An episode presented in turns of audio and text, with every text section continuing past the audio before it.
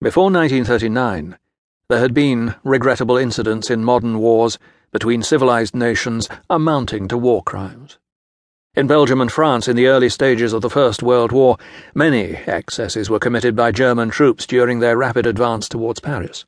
Towns and villages were looted and set on fire, women were raped, and innocent people murdered.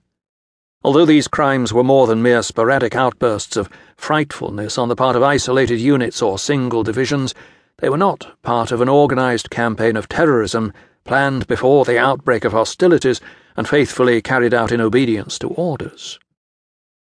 During the Second World War, however, war crimes were committed by the Germans on an unprecedented scale.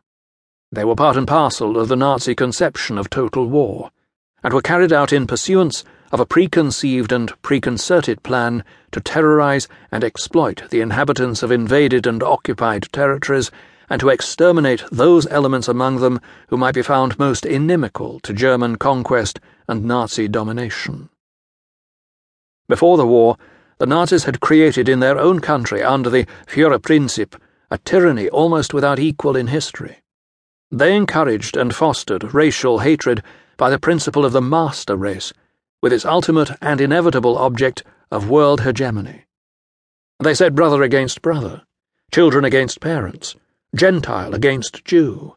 They endeavoured to debauch a whole nation, and those who refused to be debauched they terrorized and finally threw into concentration camps. It is only when one recalls what was done in Germany between 1933 and 1939 that one can see in their true perspective the crimes committed during the war in occupied territories. The suppression of free speech, including freedom of the press, the control of the judiciary, the confiscation of property, the restrictions on the rights of peaceful assembly, the censorship of letters and telegrams, the monitoring of telephone conversations, the regimentation of labour, the denial of religious freedom, these are the bonds with which a tyrant binds his subjects. If Hitler thought so little of the master race, is it surprising that he should have regarded as less than vermin the peoples of the countries which his armies invaded? That the German people did not all yield easily or willingly accept the Nazi doctrine and program is not disputed. Had they done so, there would have been no SS, Schutzstaffeln, Nazi Party troops, no SD, Sicherheitsdienst, Security Service, and no Gestapo.